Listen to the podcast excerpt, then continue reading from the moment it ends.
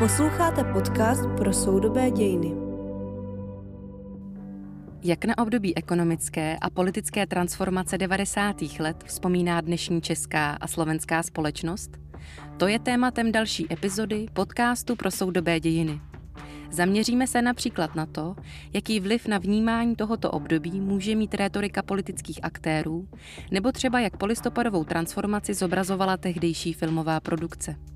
Diskuze vychází z nedávno vydané kolektivní monografie Remembering the Neoliberal Turn, Economic Change and Collective Memory in Eastern Europe after 1989, kterou redakčně připravili Veronika Pehe a Joana Vavřiňa. Pozvání přijali jedna z editorek knihy, Veronika Pehe z Ústavu pro soudobé dějiny Akademie věd České republiky a autor kapitoly o slovenské paměťové politice ekonomické transformace Matěj Ivančík z Univerzity Komenského v Bratislavě. Příjemný poslech vám přeje Anna Kuchařová. V dnešní epizodě se budeme bavit o tom, jak se vzpomíná na ekonomickou transformaci v 90. letech ve východní Evropě a tento díl bude něčím uh, trochu odlišný, jelikož nenatáčíme tradičně v knihovně ve Vlašské, ale online. Každopádně se budeme snažit, aby kvalita zvuku byla uh, pořád na stejné úrovni. Uh, k tématu jsem si pozvala historika Matěje Ivančíka z Filozofické fakulty Univerzity Komenského v Bratislavě, kterého zdravím na Slovensko, přímo do Bratislavy. Dobrý den. Dobrý den a děkuji velmi pěkně za pozvání. A my děkujeme, že jste se připojil, takhle dorazil online. Dalším hostem je historička Veronika Pehe z Ústavu pro soudobé dějiny Akademie věd České republiky. Ahoj Veroniko. Ahoj, zdravím posluchače. My se eh, s Veronikou známe, takže jen vysvětlení pro posluchače, že si budeme v průběhu podcastu eh, tykat. Tak eh, a jelikož tady mám takový krásný československý tandem, tak eh, moje první otázka zní, jak lidé v Česku a na Slovensku vzpomínají v kontextu těch ekonomických reform na období po roce 1989. Asi můžeme začít, eh, Veroniko, eh, Českem a klidně, pane Ivančíku, doplňujte tím příkladem ze Slovenska. Každopádně se podíváme určitě i na Slovensko.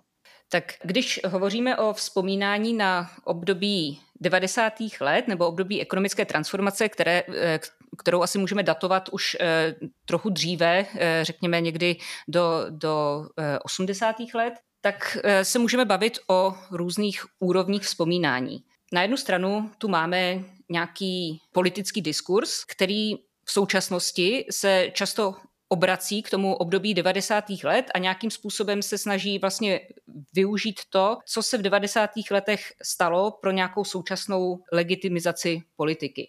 Druhá úroveň je vlastně nějaké e, vzpomínání konkrétních společenských skupin, jinak si na to období e, budou pamatovat, řekněme, lidé, kteří pracovali ve fabrikách a jinak na to budou vzpomínat třeba podnikatele. A potom taky máme úroveň kulturní paměti a to jsou vlastně eh, nějaké obrazy, reprezentace. Eh, jak to období je zachyceno třeba v literatuře, ve filmu, v televizní produkci. Tohle, co bych řekla, že jsou ty tři základní úrovně. A zároveň bych tomu chtěla říct, že eh, to vzpomínání na 90. léta rozhodně není nějak jednolité. Ani v Česku, ani na Slovensku. Já si myslím, že tieto ako keby záležitosti, ktoré Veronika spomínala, sú uh, samozrejme prítomné, dajme tomu aj na Slovensku, uh, i keď napríklad, ak by sme hovorili o tej kultúrnej rovine spomínania, tak uh, treba povedať, že napríklad tá filmová produkcia nedosahuje tie rozmery na Slovensku ako, ako povedzme v Českej republike. Možno by sme našli niektoré veci v, literatúre, našli by sme možno nejakú uh, hudobnú scénu 90. rokov, ktorá v podstate by mohla byť uh, istým spôsobom výpovedná v tej kultúrnej rovine, ale uh, na Slovensku by som povedal, že dominuje tá, tá, tá politická rovina ako keby, najmä ak by sme chceli hľadať vlastne odkazy na tú ekonomickú transformáciu. Mm-hmm. Je v Česku některá z těch rovin taky takhle nejvíce cítit, nebo jsou všechny tři zastoupené uh, rovnoměrně? Tak já mám pocit, že vlastně donedávna dominovala hodně nějaká uh, kulturní paměť. Uh, měli jsme tady spoustu obrazů 90. let, anebo i spíš jakoby nějakého takového popkulturního zpracování třeba na internetu. Eh, někteří posluchači jistě budou obeznámeni třeba s různými facebookovými stránkami jako Pure 90, eh, kde vlastně autorka těch, těch stránek zveřejňovala různé obrázky z 90. let, eh, většinou s nějakými jako ironickými komentáři. Takže ta 90. léta hodně mm, byla přítomna v té veřejné e, sféře jako období nějakého takzvaného bizáru, jo, špatných účesů, módy mm, mm. a podobně. E, řekla bych, že v současnosti e, je velmi výrazná paměť trochu jiného druhu, ale také bych ji nazvala kulturní do značné míry a to je vlastně vzpomínání na 90. léta skrze kriminalitu. Eh, máme tady obrovské množství různých pamětí bývalých policejních vyšetřovatelů, eh, kteří eh, většinou v knižních rozhovorech vzpomínají na to, jakým způsobem tedy vyšetřovali a potírali organizovaný zločin v 90. letech. A ta 90. léta jsou v tomhle tom smyslu opravdu hodně spojena s tou představou toho organizovaného zločinu a s představou nějaké jako, mm, zločinem prolezlé éry, hmm, hmm. A, a, a tento, tento obraz si myslím, že je velmi výrazný i v popkultuře. Byl tady nedávno seriál 90. České televize, který vlastně také zpracovával eh, řadu těch, těch kriminálních kaus. A to je zase něco, co, co můžeme spatřovat do určité míry i v těch eh, dalších eh, zemích bývalé východní Evropy, ale řekla bych, že, že, že v Česku eh, opravdu to eh, má hodně eh, takový dominantní charakter. Hmm. My se určitě té kulturní rovině budeme věnovat ještě o něco podrobněji později v průběhu podcastu. Já bych se zastavila u té první roviny, kterou jsme také načali, e, u té politické se asi úplně o bizáru mluvit nedá. Je to v té retorice i těch současných politiků docela cítit, že mluví o té době uh, jako s vážností. Mně samozřejmě hned napadnou takové ty hlášky typu polistopadový kartel anebo zrada liberálních uh, politiků. Tak Pracuje se s tím jenom v této negativní rovině, nebo je mezi českými politiky vlastně ještě pořád zastoupení těch, kteří zastávají tu změnu tak, jak probíhala? Tak v Česku určitě, stejně jako vlastně ve všech těch zemích eh, bývalé východní Evropy, se svádí nějaký paměťový konflikt o období ekonomické transformace. A opravdu důležité, důležitý je v tom ten ekonomický aspekt. K tomu se možná ještě, ještě dostaneme, ale vlastně způsob, jakým probíhala například privatizace jako jeden z těch, řekněme, definujících procesů eh, té transformace, tak tahle otázka je opravdu velmi palčivá nejen u nás, ale, ale i v řadě dalších zemí. Určitě je pravda, že na té české politické scéně se, řekněme, někdy v první dekádě nového tisíciletí, nebo určitě, mm, řekněme, od roku 2010 dál, tak vstupuje na tu politickou scénu řada nových politických subjektů, kteří vlastně aktivně využívají paměť 90. let pro nějaké svoje účely. Vymezují se vůči politice takzvaných tradičních stran, eh, které, řekněme, byly eh, zodpovědné za konkrétní politiky ekonomické reformy v 90. letech a vlastně poukazují na eh, nějaké, nějaké problémy, které tyto politiky způsobily. Eh, často se to, ta kritika právě týká nějakých, řekněme, mafiánských praktik nebo nějakých přesahů politické scény směrem k zločinu a tak podobně. Méně se třeba hovoří o nějakých sociálních dopadech těch transformačních politik eh, tady nebyla vysoká nezaměstnanost oproti těm jiným zemím východní Evropy v 90. letech, takže jakoby relativně ty, řekněme, ty, ty, ty efekty sociální v to, z tohohle hlediska nejsou, nejsou až tak výrazně eh, tematizovány. Ale ještě teda k té otázce, samozřejmě pak jsou, eh, jelikož na, na české politické scéně nadále působí strany, které vlastně v těch 90. letech skutečně tedy jak si byly, eh, stály za, za ekonomickou reformou, teda konkrétně ODS, sociální demokracie také v nějaké formě ještě figuruje na té politické scéně, tak samozřejmě eh, zejména tedy, tedy ODS, řekněme ty, ty pravicově liberální strany mají tendenci naopak obhajovat vlastně ta, ta 90. léta, ten, ten průběh transformace, poukazovat na úspěchy, že to, to oni dovedli Česko mm, do Evropské unie, do NATO, eh, nějakým způsobem integrovali zemi do západních struktur, pozvedla se životní úroveň a tak dále. Eh, takže tohle to samozřejmě je, je součástí nějaké té politické retoriky, eh, politického konfliktu, který, který v Česku v současnosti probíhá, ta, ta, to období těch 90. let a ekonomické transformace se, se do té politiky současné stále promítá. Mm-hmm. A jaká situace je na Slovensku, pane Ivančíku? Uh, ono, to, ono to naozaj sedí s tým, čo Veronika hovorila. Ja by som doplnil jednu vec iba a potom by som možno ešte nadviazal na to, že tie 90. roky, oni vlastne po tých demokratických revolúciách v celej východnej Európe uh, otvorili nový priestor pre jednak nové vlastne politické imaginácie, ale jednak predovšetkým nový priestor pre nové typy legitimizácií, ktoré boli hlavne potrebné v súvislosti s ekonomickou reformou eh, alebo reformami teda, ktoré boli všade rôzne a všade vlastne eh, fungovali v rámci tých lokálnych politických konfigurácií a preto nadvezovali aj na povedzme niektoré staršie diskurzy eh, alebo sa snažili v podstate nejakým spôsobom pokračovať v tých pamäťových konfliktoch, ktoré, ktoré, eh, ktoré začali vlastne rovno začiatkom 90. rokov. No a tak ako aj v tom českom, tak aj vlastne neskôr po 93. v tom slovenskom prípade tá nezamestnanosť eh, nedosahovala tie rozmery okolitých krajín a to sa stalo vlastne legitimizačným naratívom strán a politických predstaviteľov, intelektuálov a rôznych think tankov a, mimovládnych organizácií, ktoré vlastne sa snažili tento príbeh predať vlastne, že to je úspešná, úspešná transformácia, mohlo to dopadnúť o mnoho horšie, ale na druhej strane existovala druhá pozícia, ktorá vlastne uh, takisto nemohla moc operovať s tými sociálnymi dopadmi a s nezamestnanosťou, ale povedzme v prípade Slovenska operovala s rozpredávaním národného kapitálu napríklad, čo bolo mimoriadne dôležité e, v súvislosti s československým rozdelením trebárs.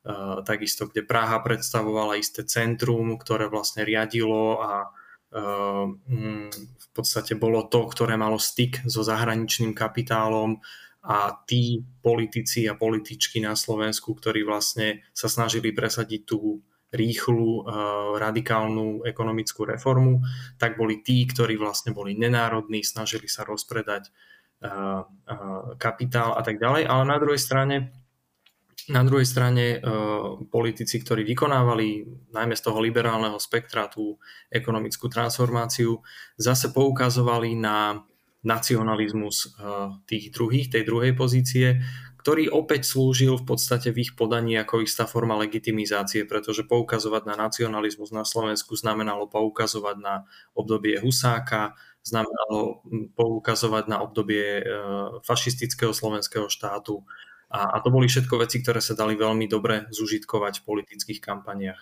Hmm, to mluvíme o, o minulosti. Eh, jak je to teď? Uh, dnes, dnes, je to, dnes je to trochu komplikovanejšie, uh, pretože um, podľa môjho nejakého výskumu, podľa mojich pozorovaní v podstate, ale teda nielen podľa mojich samozrejme, uh, tá pamäť tej ekonomickej transformácie od istého momentu, dalo by sa povedať tak symbolicky od tej tzv. utečeneckej krízy uh, oslabuje a je trošku nahrádzaná viac kultúrnymi témami a tá pamäť ekonomickej transformácie až tak nerezonuje. Ale v podstate dalo by sa povedať, že sa istým spôsobom pretransformovala do akéhosi diskurzu suverenity. A ten diskurs suverenity je prítomný aj v súčasnosti a súvisí vlastne s takými bežnými nejakými konfiguráciami, akože vlastne my si tu budeme rozhodovať o tom, nenecháme si, nenecháme si rozhodovať vlastne o našej zahraničnej politike, naši, našom členstve v rôznych medzinárodných inštitúciách a tak ďalej. Čiže nedá sa povedať, že by vyslovene obsahovo tie témy e, ekonomickej transformácie, pamäti tej ekonomickej transformácie rezonovali. Do veľkej miery tá forma je podobná vlastne takej tej ako keby dvojstrannej nejakej binarity proti sebe stojacich pozícií, či to Slovensko je vlastne na západ alebo na východ a tak ďalej. Ano? Čiže, ale teda, ako som už spomínal, tá ekonomická hmm. reforma hmm. tam až tak nerezonuje. Hmm.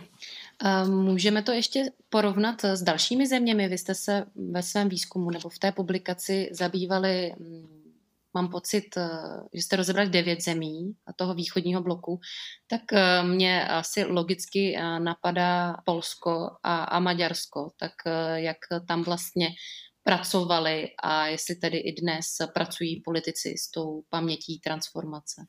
Polsko v Lečems, když se podíváme teď ne na tu paměť, ale skutečně na tu historii toho, jak probíhala ekonomická reforma v 90. letech, tak Polsko a Česko, Československo se často porovnávají, protože přistoupili vlastně k metodě eh, šokové terapie, tedy poměrně jako svižné, svižné reformy deregulace, privatizace eh, vstupu zahraničního kapitálu, samozřejmě do, jako do různé míry, nebylo to úplně totožné, ale řekněme, že, že ty procesy probíhaly relativně srovnatelně.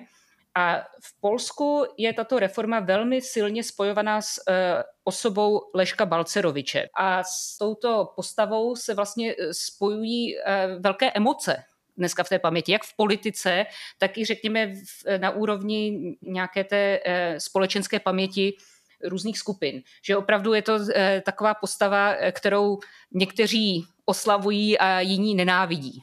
Takže vlastně eh, my tam máme kapitolu Floriana Peterse, eh, který rozebírá to, co nazývá mytologii šokové terapie, že skutečně se na to nabalují až takové jako mýty eh, ohledně, ohledně toho plánu Balceroviče, a, a toto téma opravdu jako rozděluje tu polskou veřejnost i tu polskou politickou scénu a do dneška je vlastně tématem, které využívají i ty politické strany a vlastně ta témata spojená eh, s tou ekonomickou transformací nějakým způsobem eh, stále probublávají, i když eh, podobně jako říkal Matěj, tak i tam samozřejmě do značné míry dominují témata kulturní v tom předvolebním plání.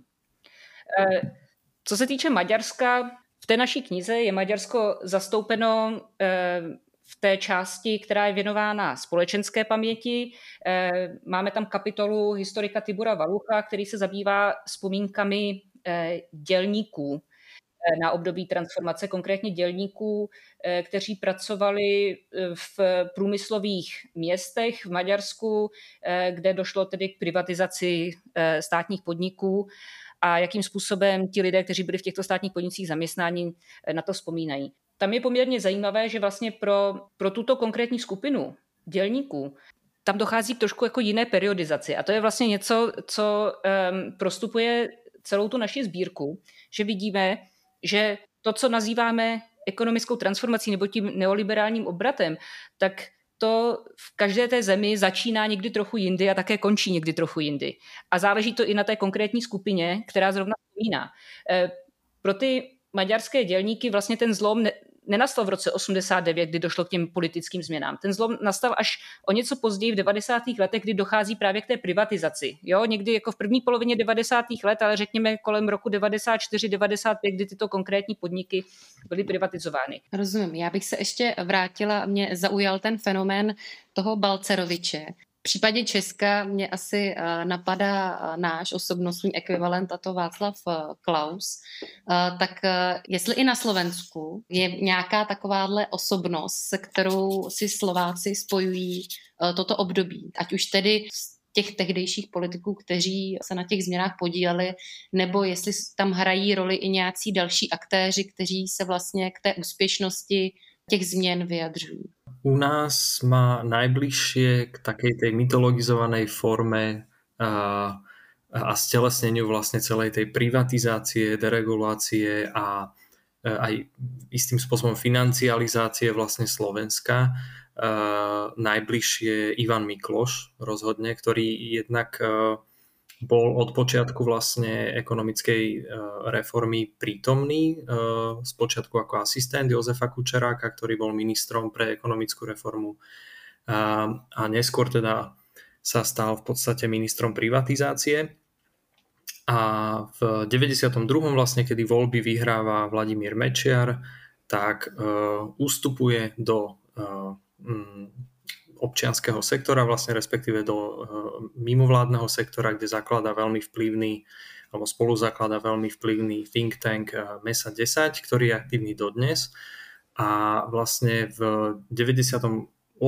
roku potom v tej Zurindovej proreformnej vláde zohráva dôležitú úlohu, ešte síce nie ako minister financií, ale od roku 2002 uh, už ako minister financií zodpovedný za tie to, čo si predstavíme ako tie najklasickejšie neoliberálne reformy, to znamená rovná daň, uh, druhý dôchodkový, pomerne radikálny druhý dôchodkový pilier, inš, inšpirovaný Chile a uh, uh, jednoducho um, v podstate tie, tie klasické istým spôsobom vlastne rozpredaj štátnych tzv. strategických podnikov, a, a tak ďalej. A, a následne teda v podstate on nikdy tento priestor neopúšťa, aj keď teda sa dostáva do opozície, politicky prestáva byť uh, ako tak významný, ale v podstate do súčasnosti je to tá osoba, ktorú by sme stotožňovali vlastne s ekonomickou transformáciou a a jak je vnímán eh, Slováky? U toho Balceroviče jsme, nebo Veronika říkala, že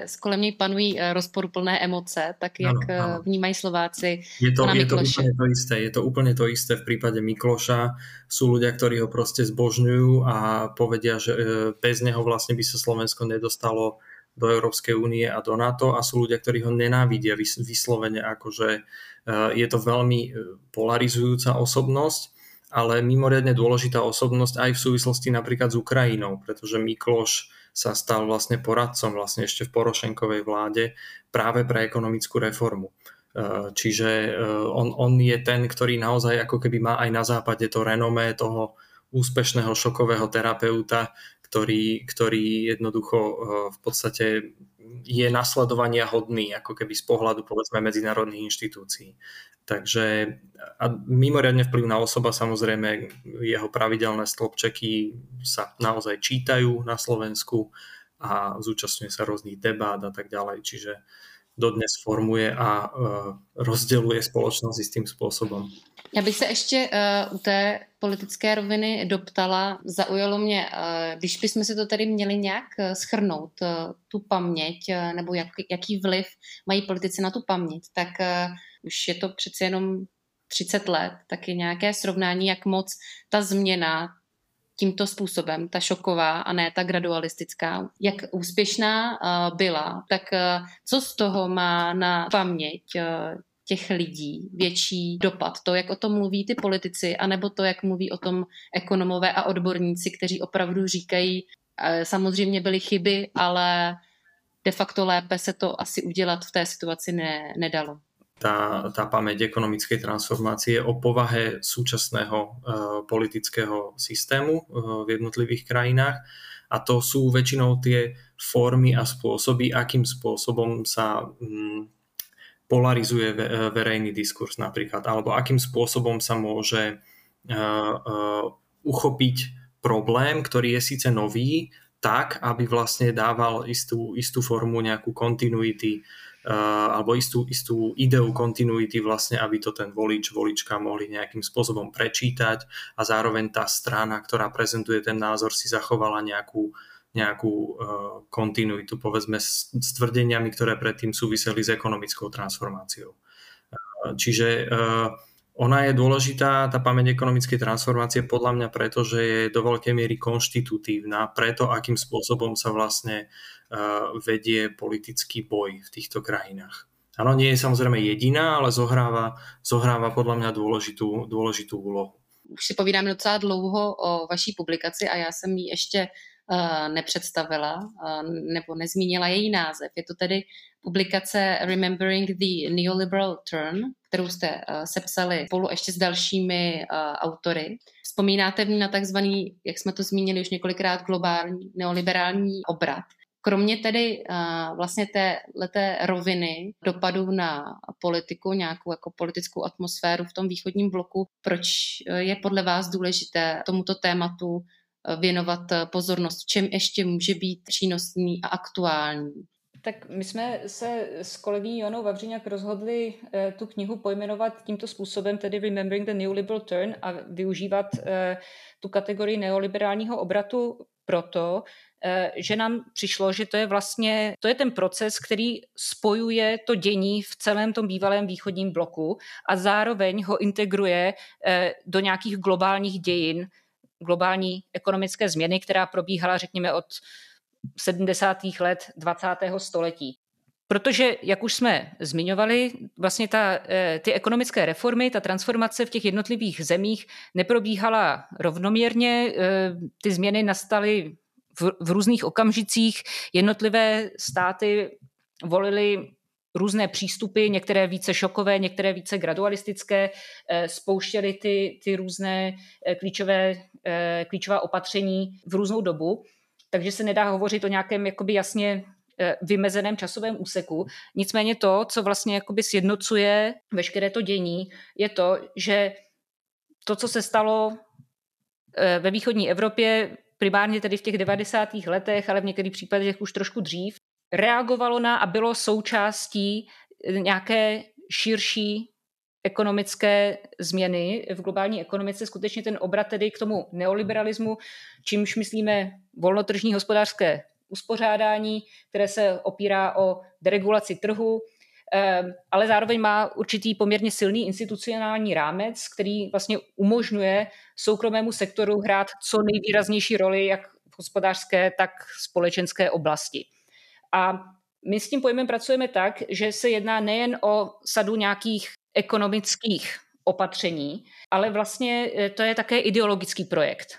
To znamená, že ten obrat neoliberalismu má tu ekonomickou dimenzi, ale také nějakou společenskou a kulturní, že vlastně nabízí nějaké, eh, nějakou proměnu norem a hodnot. To znamená zejména nějaká eh, představa o individuální odpovědnosti jako vlastně klíčové hodnotě toho nového řádu. Individuální odpovědnost eh, za ekonomický úspěch či neúspěch. A to je potom něco, co se právě probítá třeba i do té kulturní roviny velmi silně. Jo? Že když se potom bavíme, řekněme, o, o, o filmech nebo o literatuře, která nějakým způsobem zpracovává to období 90. let, eh, tak většinou ty kulturní tvůrci netematizují úplně konkrétně, já nevím, že by si prostě eh, vzali příběh nějaké fabriky, která musela být zavřená a, a zkoumají ty, ty osudy. To jako tím se moc nezabývali, ale spíš právě můžeme ten neoliberální obrat detekovat v nějaké té, kulturní rovině té, té změny hodnot, jo? že to je vlastně něco, co, co ti tvůrci tematizují. Hmm. Ty jsi právě eh, v knize, kterou jste sepsali, věnovala ve své kapitole české filmové produkci 90. let. Když tedy už zůstaneme u té kultury, jak je ta doba, o které se tady bavíme, té tehdejší kinematografii zobrazovaná a jaký vlastně má, když bych to měla nazvat popkulturním vzpomínáním přes filmy té doby vliv na dnešní vnímání toho období, těch změn a v čem může být důležité? Já jsem se zaměřila v té kapitole na e, řadu filmů, které vznikly v první polovině 90. let. E, ono se to může zdát takové nelogické, protože když mluvíme o kulturní paměti, tak si spíš většinou představíme nějaké obrazy, které vznikají jakoby později a nějakým způsobem zobrazují nebo zpracovávají nějaké dřívější historické období. Řekněme, že když se teď natočí nějaký film o druhé světové válce. Jo? Um, ale já vlastně v té, v té kapitole teda um, um, představuji argument, že e, tyto, tyto filmy z těch 90. let skutečně dneska nabrali nějakou uh, novou paměťovou roli. Jedná se o filmy, eh, se kterými jistě mnozí posluchači jsou obeznámeni, jako Dědictví a neb kurva hoši Gutentag od Věry Chytilové, nebo různé jiné takzvané privatizační komedie typu ještě větší blbec, než jsme doufali, Víta Olmera nebo Hotýlek v srdci Evropy Milana Růžičky a tak dále. Byla to vlastně eh, taková jakoby poměrně tematicky uzavřená sada filmů, která, která tehdy vznikala a která právě eh, velice konkrétně tematizovala ty probíhající Eh, společenské a hospodářské změny. A proč, eh, proč jsou tyto filmy dneska paměťovými artefakty? Eh, já jsem si to vlastně snažila zasadit tyto filmy do nějakého toho širšího kontextu kulturního vzpomínání. Všimla jsem si, že v poslední době, v posledních několika letech, tyto filmy 90. let jsou znovu recipovány filmovými kritiky. Vzniklo například speciální číslo časopisu Sinepur věnované právě těmto, těmto privatizačním komedím. Proběhl dokonce takový třeba stand-upový večer, kde několik eh, filmových kritiků si jakoby dělalo legraci z těchto filmů, takže oni zase figurují jako takový ten trochu bizár, eh, o kterém jsme se už, už bavili. A zároveň jsou ty filmy neustále reprízovány eh, v televizi. Já jsem se podívala trochu blíže na statistiky a zjistila jsem, že takový film jako Slunce, seno, erotika, režiséra Zdenka Trošky byl promítán jenom od roku 97, protože, a to je film z roku 91, ale pro to dřívější období ani nejsou statistiky ale od roku 97 byl reprízován v televizi třeba více než 160krát. Takže opravdu eh, ty, ty filmy jsou neustále zpřítomňovány eh, tomu současnému publiku a vytváří nějaký eh, obraz té doby, který je široce sdílený. A já bych jenom teda eh, ve zkratce řekla nějaké hlavní charakteristiky.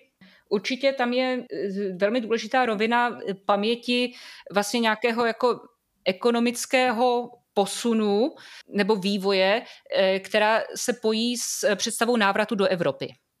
Vlastně mnoho těchto filmů eh, si představuje jakoby ten kýžený výsledek té ekonomické reformy je tedy návrat do Evropy, což je v takových těch jako přiznejme si, brakových filmech typu Slunce, seno, erotika nebo Trhala fialky dynamitem tematizováno eh, právě tím, že nějaká skupina Čechů jede někam na západ, tam se snaží vyvíjet nějakou podnikatelskou činnost, dopadá to většinou poměrně nevalně. A vlastně všechny tyto filmy jsou poměrně ambivalentní ohledně toho potenciálu těch ekonomických změn pro eh, takzvaně obyčejné lidi. Mm, konstruují nám nějakou představu obyčejného člověka, eh, který je spíše nějakým jako pasivním aktérem té transformace. Jo, peníze mu spadají do klína, typicky dědictví Věry Chytilové, kdy eh, tedy vesnický buran bohuž podání Bolka Polívky najednou zdědí nějakou velkou sumu peněz a vůbec jako neví, co, co s tím. A je tam tak ta komedie ehm, eh, toho filmu vychází z toho, že je tam určité napětí mezi tím, že ten člověk získal velký finanční kapitál, ale vlastně jeho jako kulturní kapitál se nemění. To znamená, neustále má, má stále ty stejné návyky, eh, co se týče třeba oblékání, vyjadřování a podobně, které jsou takové velmi jako neurvalé. A poslední věc, kterou bych zmínila, kterou nám vlastně tyto filmy neustále aktualizují a která si myslím, že se jako výrazně eh, podílí na nějakém celkovém povědomí nebo na nějaké té kulturní paměti těch 90. let, je, je to, že v podstatě ve všech těchto filmech um, jsou ženy představeny jako ekonomické aktérky, to znamená, že jakoby mají nějakou schopnost vlastně ekonomicky jednat, jenom do té míry, že e, pokud využívají vlastní tělo. Ta genderová rovina je tady velmi důležitá, protože e, vlastně tyto filmy nám neustále aktualizují nějaké jako genderové stereotypy e, toho, toho období. A je otázka, nakolik vlastně se toto vnímání genderových rolí v té české společnosti změnilo v těch 90. let. Proč ty jsi vlastně vybrala zrovna tyhle ty privatizační komedie? V čem jsou pro tebe vypovídající o, o té době? Já rozumím tomu, že oni pracují nějakým způsobem komediálně právě s těmi uh, transformačními uh, tématy, s privatizací uh, a podobně. Ale v čem jsou pro nás vlastně vypovídající o těch 90. letech. Proč bychom na, ně, na ty 90. leta měli pamatovat právě skrze uh, tyto konkrétní filmy a ne právě nějaké s vyšší uh, umělečtější hodnotou. Tak oni filmoví tvůrci, eh, kteří chtěli nějakým způsobem zpracovat tu současnou realitu těch, těch 90. let, tak skutečně volili tento, ehm, řekněme, lidový komediální žánr a asi bych ani nedokázala v té eh, české kinematografii pojmenovat nějaký film s nějakými vyššími uměleckými ambicemi, který by eh, se snažil tu, tu realitu tehdejší zachytit. Jo, tam jako samozřejmě vznikaly i, i umělecké filmy, ale často například zpracovávali témata z minulosti. Režiséři, scénáristé, filmoví tvůrci obecně eh, samozřejmě využívali to médium také pro nějaké vyrovnávání se s minulostí, s komunistickou minulostí, s nějakými křivdami. To je určitě velmi důležitý prvek v té eh, české kinematografii tohoto období. I tam samozřejmě je ten komediální žánr poměrně výrazný, protože prostě česká kinematografie opravdu jako má, má ty komedie ráda z různých důvodů. Takže samozřejmě pelíšky a, a tak podobně jsou dnes, bych řekla, jako klas, to je opravdu klasika a je to vlastně také že, komedie, která se věnuje 60. letům. Eh, ale já jsem si ty filmy vybrala právě proto, že se dotýkají těch, těch ekonomických témat a nějakým způsobem eh, nám ukazují eh, ne to, jak to bylo. To nám samozřejmě celovečerní filmy komediální jako ne, ne, nemají ani ambici sdělit, ale právě lze skrzně sledovat eh, spíš nějakou takovou tu subtilnější rovinu nějakých jako hodnot, norem, představ, očekávání pojících se s tím obdobím transformace, kdy vlastně ještě jakoby ta cesta byla otevřená že jo, v té první polovině 90. let. Je zde nějaká eh, široce sdílená představa o tom směřování tedy do té Evropy, což i ty filmy jako velice explicitně tematizují ale vlastně není jako úplně, úplně jisté, že jo, jak, jak to dopadne a ty představy jsou často i velmi, velmi naivní. A právě to, to ti eh, tvůrci často v, tomto prvku právě nacházejí nějaký prostor pro satiru. Eh, že vlastně vidí, že ta společenská očekávání možná jsou přehnaná naivní, takové ty představy, jak se říkalo v 90. letech, že za pár let budeme mít platy jako ve Švýcarsku, tak stále je nemáme, že jo, 30 eh, let eh, později. A, a um, tohle je právě, řekněme, předmětem uh, nějaké té komedie.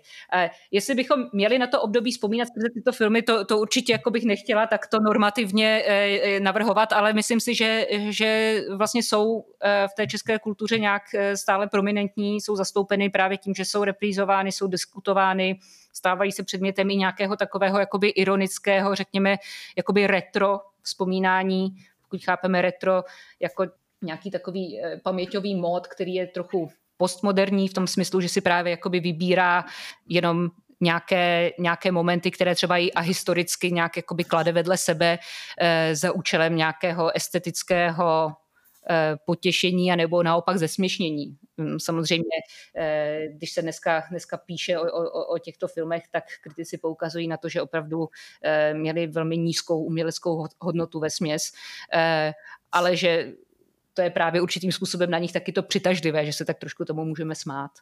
A, a jak to vypadalo na Slovensku v té době? Jestli se můžete, pane Ivančíku, vznikaly podobné, už jsme to tady nazvali, tak se to dovolím říct znovu eh, braky eh, typu slunce, seno, erotika eh, ve slovenské podobě, nebo jak, jak tam to vypadalo? Ja sa priznám, že ja o tom nemám veľmi dobrý prehľad o týchto, o týchto mm, o tejto brakovej tvorbe nejako, alebo všeobecne celkovo o tvorbe vlastne 90. rokov, poťažmo začiatku 2000. Jedno, čo by som ale predsa len spomenul a čo do veľkej miery vypovedá o mm, povahe toho, akým spôsobom vlastne aj na Slovensku sú vnímané veľkou časťou spoločnosti 90. roky, je mm, román Rivers of Babylon Eh, od eh, Petra Pišťánka, ktorý vlastne eh, je takým tým ekonomicko-transformačným románom v podstate, ktorý vypovedá o tom, akým spôsobom sa z kúriča v hoteli vlastne ku koncu socializmu, ktorý vlastne prežíva vlastne ten, tú zmenu v spoločnosti zo socializmu na kapitalizmus, stáva v podstate ekonomický eh, boss, mafián, eh, ktorý, ktorý jednoducho eh, je ten, ktorý ovláda zdroje a tomu umožňuje v podstate nejakým spôsobom ovplyvňovať dianie v hoteli a v spoločnosti. A, a to je, to, je to veľmi pesimistická predstava, je to, je to veľmi v podstate je, je to akási hm, alúzia v podstate na absenciu štátu a absenciu nejakých noriem, inštitúcií, ktoré by dokázali regulovať takéto správanie v tej voľnej, divokej privatizácii. A e, to, čo je zaujímavé, e, je aj to, akým spôsobom vlastne takýto typ správania mení e, povahu človeka vlastne a akým, akým spôsobom dokáže zasahovať vlastne dokážu zasahovať tie výsledky ekonomickej transformácie aj do správaní, správania bežných ľudí a mocenské praktiky, ktoré sa využívajú a tak ďalej. Čiže z tohto hľadiska je to pomerne reprezentatívny román a problém vlastne tej slovenskej pamäti je, spočíva trochu aj v tom, že pre veľkú časť spoločnosti sú tie mečiarovské roky 92-98 stále mimoriadne traumatizujúce aj z objektívnych dôvodov. Um, a uh, k tým 90. rokom vznikajú v poslednej dobe filmy, uh, ktoré sú ktoré by sme mohli nazvať istým spôsobom morálnym gíčom nejakým.